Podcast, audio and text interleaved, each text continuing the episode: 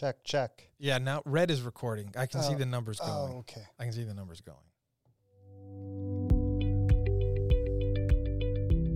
Hey, welcome back to uh, another episode of our podcast, Rhythms of Grace. Uh, my name's Nate, and I'm here with Sung Kim, who's uh, the lead pastor of Grace Churches. Um, so uh, I'm really excited about today's episode, to be honest, uh, because we're, we're moving into a, a like a series where we're talking about rhythms, and we've talked a ton about um, how rhythm is better than balance or uh, m- more useful than balance. But today we're actually going to kind of take a look at at uh, like a day in the life of Sung Kim, and if there's time, maybe a day in the life of Nate Kimball. Which will look very different. Yeah, they do look very they do look very very different. Uh, but to just to get a sense of of what your daily rhythms look like and what what the benefits are of the rhythms you've kind of chosen. So let's just start. Maybe why don't you walk us through you know your your day? Okay. Um, first disclaimer. Um, as I talk through this, understand that this has developed over years and years and years of practice, of fine tuning, of changing, and of failing. Secondly, understand that even as I go through this, um, like I- only maybe do this 70% of the time, and there are 30% of the time where it's just like almost the opposite. There, there's no discipline and no rhythm and Okay. structure. So, um, so usually my day starts off. Uh, um, I wake up at five thirty in the morning, pretty regularly, the same time. And the first thing I do every morning, which um, uh, the Benedictines would call the daily office, and for for me that looks like I I literally just lay in bed for two minutes of just being still and silent, and that is one of the most important and difficult part of my day because my brain immediately wants to go to the dozen things I need to do that day. So I need to slow my brain down to say, okay, I need to just be with God right now. Mm-hmm. Mm-hmm. And so sometimes that involves like just, I mean, even with my eye clo- eyes closed, breathing in, breathing out deeply. Uh, so I usually try to shoot for at least two minutes of silence and stillness just to center my heart.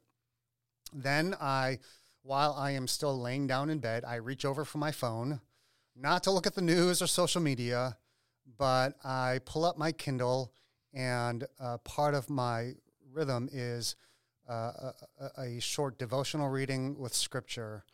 The resource that I use that I would highly recommend and I've used for a long time is called New Morning Mercies by Paul David Tripp. And the readings are like a page, a page, a little over a page long. And I just sit there and chew on the words. And the thing that I really like about it is it- it's both really encouraging, but it's also really challenging, and it's very gospel focused. And, and it, uh, I mean, more uh, like I hate devotional books in general, but this has been the one that I, I've used for such a long time. And uh, then, so that's from like five thirty to let's say six. Um, sometimes that daily office could be. Um, uh, five minutes. Other times it's half an hour, but I- I'm laying in bed the entire time. I get up. My next thing is I, I make myself uh, a cup of bulletproof coffee, and and I sit in the kitchen and uh, I have my Kindle out again, and I usually read for uh, about an hour. I'm reading a, a book on a- anything. Um, so reading is a part of my daily rhythm as well, and so that's usually from six to seven o'clock. Uh, I've gotten uh, um, not only my bulletproof coffee, but an additional cup of just straight up black coffee. And by then, my brain is starting to wake up. Two cups of coffee and your brain's starting to wake up. Yes. Can I ask what is what is your family doing during this time? my kids are just about waking up around 6.30 or 7 my wife is already up too and she's uh, she's doing a number of things. She she's either uh, getting ready in the morning getting a shower doing her own scripture readings. But um, yeah i mean we're all kind of kind of doing our own thing. You know we all have our own routines. Okay. then at seven, I go to the basement and I have a, an exercise routine. Uh, t- two routines that I do on and off, um, alternating days, strength and core. Um, and and then I'm done by seven thirty. Seven thirty, I'm getting ready for work, and I'm in the office by eight o'clock. So th- that's like a two and a half hour morning routine Yeah. Yeah. that uh, uh, again Monday to Friday, uh, it's pretty consistent. I, I, love the routine of that during my work days. Uh, I was just t- saying this to Amy this weekend. Like, man, I don't know what happens, but Saturday, Sunday, I just lose all of that. Yeah, and, and, that's okay. It is right. And actually, I'm looking forward to this because today we're focusing on on daily rhythms, but we're going to talk about weekly rhythms, yeah. which have their own sort of pattern and are equally important. Yeah. Um, it is funny. I, like we can get to, to more of your day, but it's funny just to, to think about how different your morning is than mine. I mean, we've said this before, but you know, I, I live on a I live on a farm, and literally, the first thing that I do when I when I well when I wake up, I'll often spend time just laying in bed. But but um, the first thing that I do in the morning is I get dressed. Like I found that I literally I put my feet on the floor and I put my clothes on. And the reason that I do that is because there's a whole host of things that are on my mind that I actually can't focus on until they're taken care of. And so I found that I actually, if I like stay in sweatpants or pajamas or something, all I do is kind of like increase my sort of emotional anxiety over the course of the morning. But if I get dressed, I come downstairs and and first thing I do is I go out and I do the chores. And that mm. looks like feeding animals and and splitting firewood and and like getting the fires started in in our in our buildings. Um, we heat a couple of our buildings with wood exclusively. Um, not kinda, your typical chores. No, not not your typical chores. But for me, it's important because it kind of like then what I do is I do I come in um, and. Uh, and basically I have I, I, make a cup of coffee or a cup of tea, and my wife and I sit down on the couch in front of the wood stove, um, and we have kind of like a a, a time. It's you could maybe call it a devotional, although we we read things that are a little more varied than maybe just scripture based, although they're always scripture centric. Um, and we spend really like as long as we can, half hour, um, just reading and talking together, and and kind of um, we have a, like a no technology rule, you know, until a certain point in the morning. But I've found that if I don't get those practical things done, I can't actually settle my mind enough to like think about those sort of um, deeper thoughts. Hmm. That's interesting. Yeah. So you need to physically move in order to settle your brain. Absolutely. I need to slow my brain down. yeah. Because the first thing I want to do in the morning is look at all the things I have to do. Yep. So yep. I have to intentionally stay in bed and just settle my heart and center my mind on God. Yeah or, or, else I, I just run through the day without thinking about God. Yeah, it's really interesting. Uh, it's interesting the, the contrast because we're trying to achieve the same end. Right. You know, we're trying to get our minds to a place where we can do significant work. Um, for you, it's like preparing sermons. For me, it's like organizational thinking or planning. But but it, we get there in different places, and, and I hope that's comforting to our listeners to understand. Mm. Like, look, there isn't a right or wrong way to, to run your daily rhythm but you should have a clear goal in mind. And I found that if I try to take a slow morning, it's much, much worse for me because I never actually reach the point where I'm kind of um, settled enough to think. And so if I just get up and I crank for a half hour, 45 minutes, or an hour, then I actually can sit down and focus the way that I want to. Yeah, and I think it's really important to, uh, when you think of rhythms, n- to understand that everybody has a unique rhythm and, and, it's very different from goals, right? Because mm-hmm. earlier in my Christian life, I used to think this way: okay, I have a goal to do my quiet time every day this yeah. week, yep. you know, or my goal is to pray. And the thing you realize is, goal is really focused on tasks and results. But sometimes you could have like a devotion every morning and still not become the person that God wants you yeah. to be. And so it's not about like, well, I, I, failed and I forgot to spend time with God this morning. No, when you understand rhythms and, and formation, it's more about becoming the kind of person. And these are the practices I engage in in order to allow God to shape me to become the person that He wants me to be then if you're only doing it 70% of the time, it doesn't matter because yeah. you know that you are slowly but surely being formed. And I think that's so valuable. And, uh, and I'm, I'm glad you brought that up because I too have spent so much of my life feeling like a rhythm isn't a rhythm unless you do it every single time without fail. And, and bizarrely, that actually pulls it out of sort of the rhythm arena right. and puts it into something else that's a little bit more task where you lose the actual benefit of, of a rhythm. Yeah right? That pulls it into the realm of legalism. Yeah. And uh, again, that, that doesn't mean there aren't mornings where I, I, uh, I am being still and reading my devotional and thinking on scripture, where uh, where I'm just like, oh my goodness, this is this is a this is a a, a chore. Mm-hmm. You know, there are t- there, there is a place for for discipline even within the grace centered life that that we live. Uh, and, and, so I think, uh, but again, the importance of rhythms, the importance of just um, day in day out, the regularity of that. You know, I, I think even even if you spent five minutes. Um, uh, in scripture every day. Sometimes, in fact, when I talk to people and they say, Hey, you know, Sung, can you help me? I feel spiritually stuck.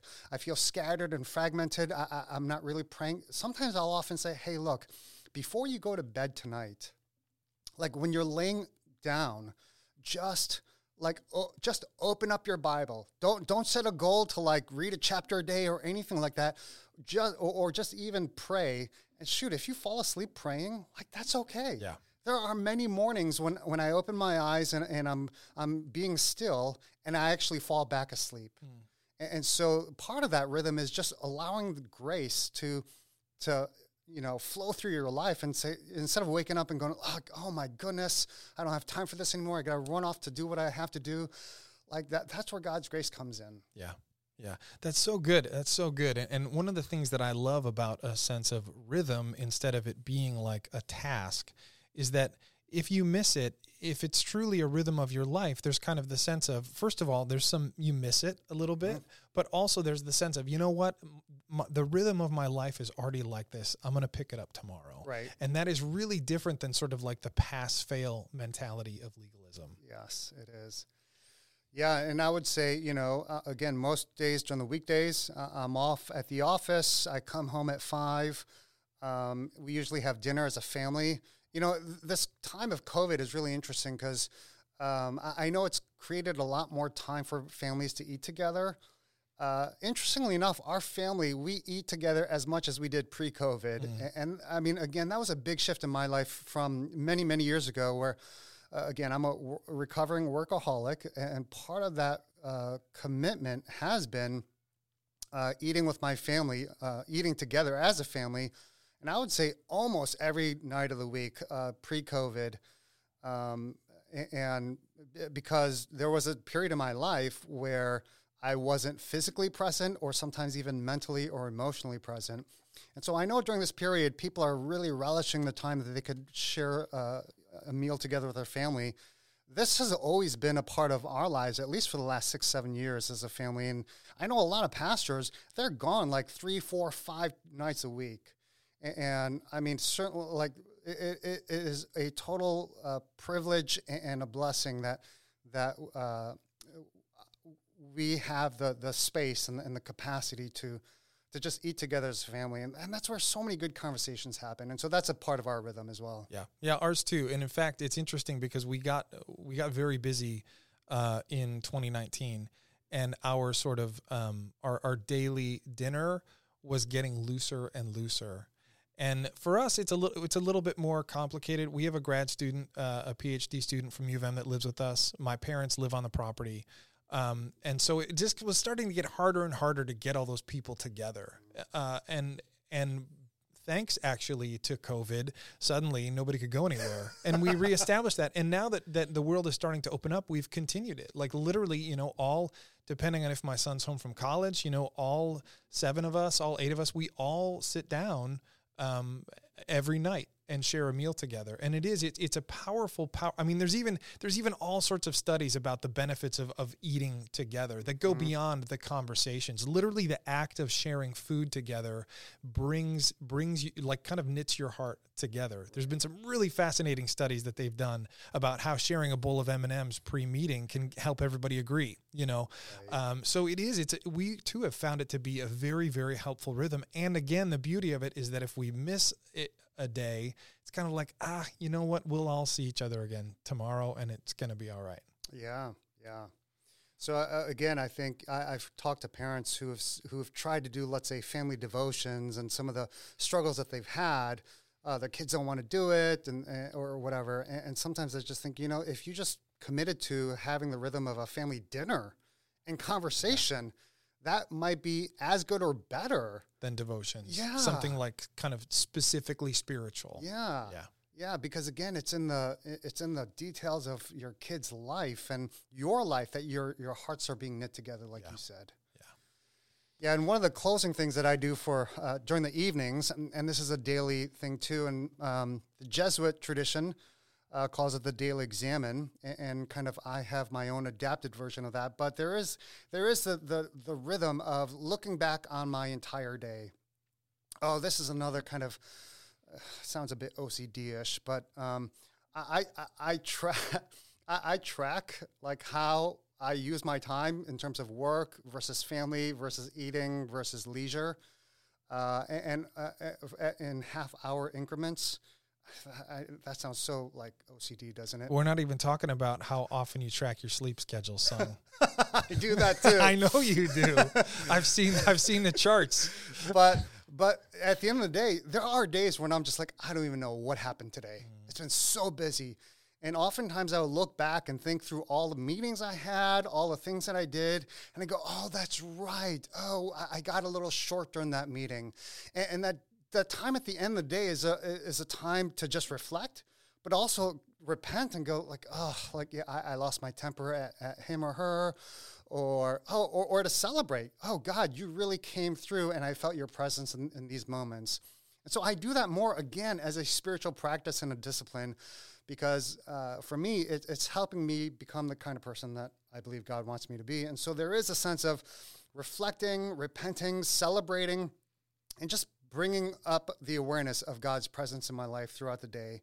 I also do um, use a, a, another devotional. Uh, and, and these, again, these are the two devotionals I use year after year. Um, and it's called Everyday Prayers by Scotty Smith. And unlike mo- most devotionals, the thing I love about it is it's just his, his, his written prayers. Uh, it's kind of like reading the Psalms. Um, you know, I, when I grew when when, uh, when I was growing up, we never used written prayers. It, it felt somehow more uh, or less spiritual. But as I've um, grown in my spiritual life and and uh, I, I've used it more and more just because, like the Psalms, it, it puts into words things that I feel in my heart and in my soul. And um, I, I use that even to guide my own prayer. And so, again, like the New Morning Mercies uh, devotional I use, I use that every evening and I just read through the prayer. And there's so many times when I read through his prayer, and, and, like my heart just resonates with what he says, and to the point where I, I'm, I feel exactly what he feels too. And so that that's a way for. Uh, for something like that to help shape my heart. So it's both reflection, repentance, celebration, but also like prayer, guided written prayer Yeah. for me.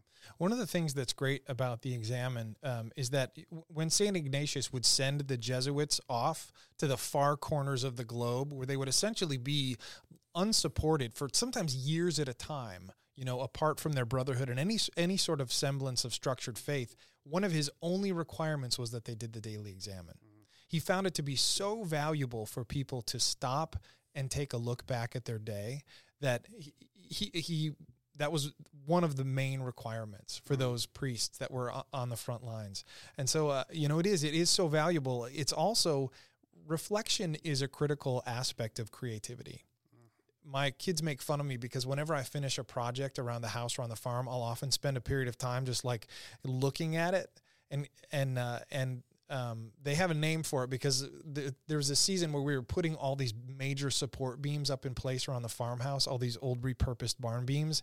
And they would come to the room, they'd be like, Dad, you're beam gazing. Because after it was done, I would just kind of look at it.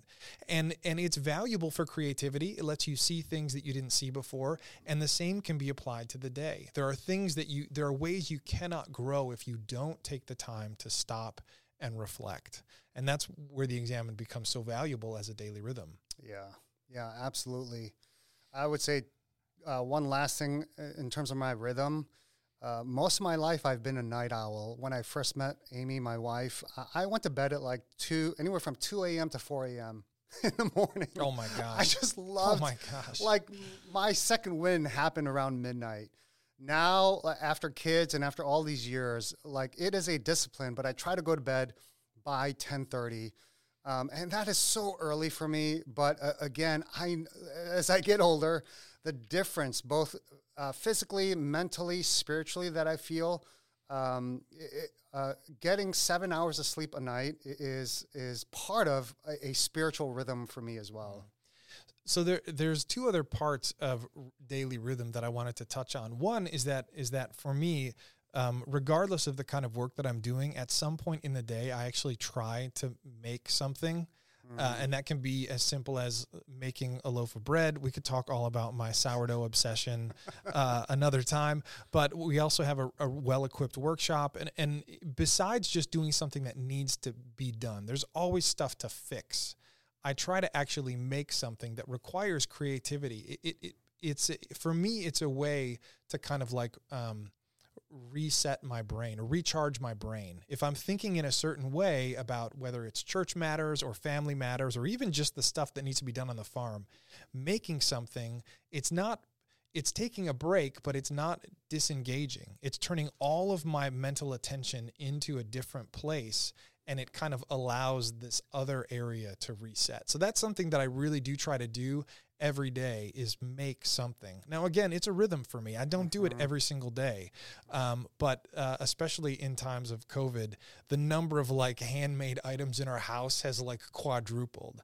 Um, th- the last thing that I wanted to touch on. Uh, b- before before we wrapped up or moved on was I wanted to talk about the importance of place when we talk about daily rhythms.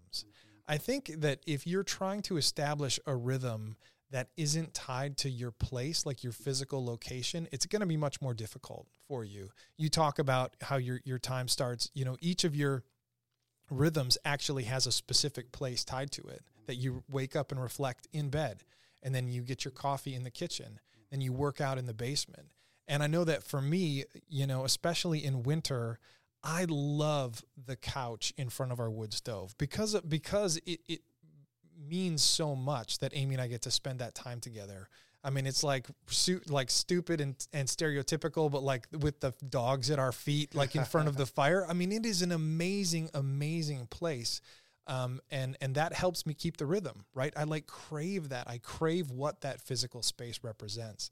So that's just an encouragement that if you're trying to put a rhythm into place, tying it to if you're trying to pray regularly, have a chair, even if it's just a chair in your bedroom. But like that can help those rhythms become uh, more integrated into your life. Yeah, no, that's really good. Uh, I have to run to my next meeting. Speaking of rhythms, oh man! So, so I'll just say again, uh, uh, what's your daily rhythm going to be? You know, you have to adapt it to your own needs and specific demands of your particular season of life. And so, what works for one person, like like Nate, might not work for me, you know, or for you. And so, and also, what worked for you at one point in your life in the past may not work for you now. And so, allow grace and not legalism to be the foundation and, uh, and, and lastly, just focus on being attentive to God in all of this and not so much the number of minutes or how many times that week you're going to do that. That's good stuff. And the next time we get together, we're going to talk about weekly rhythms, which we have a ton to, to say about that as well. Thanks so much for joining us.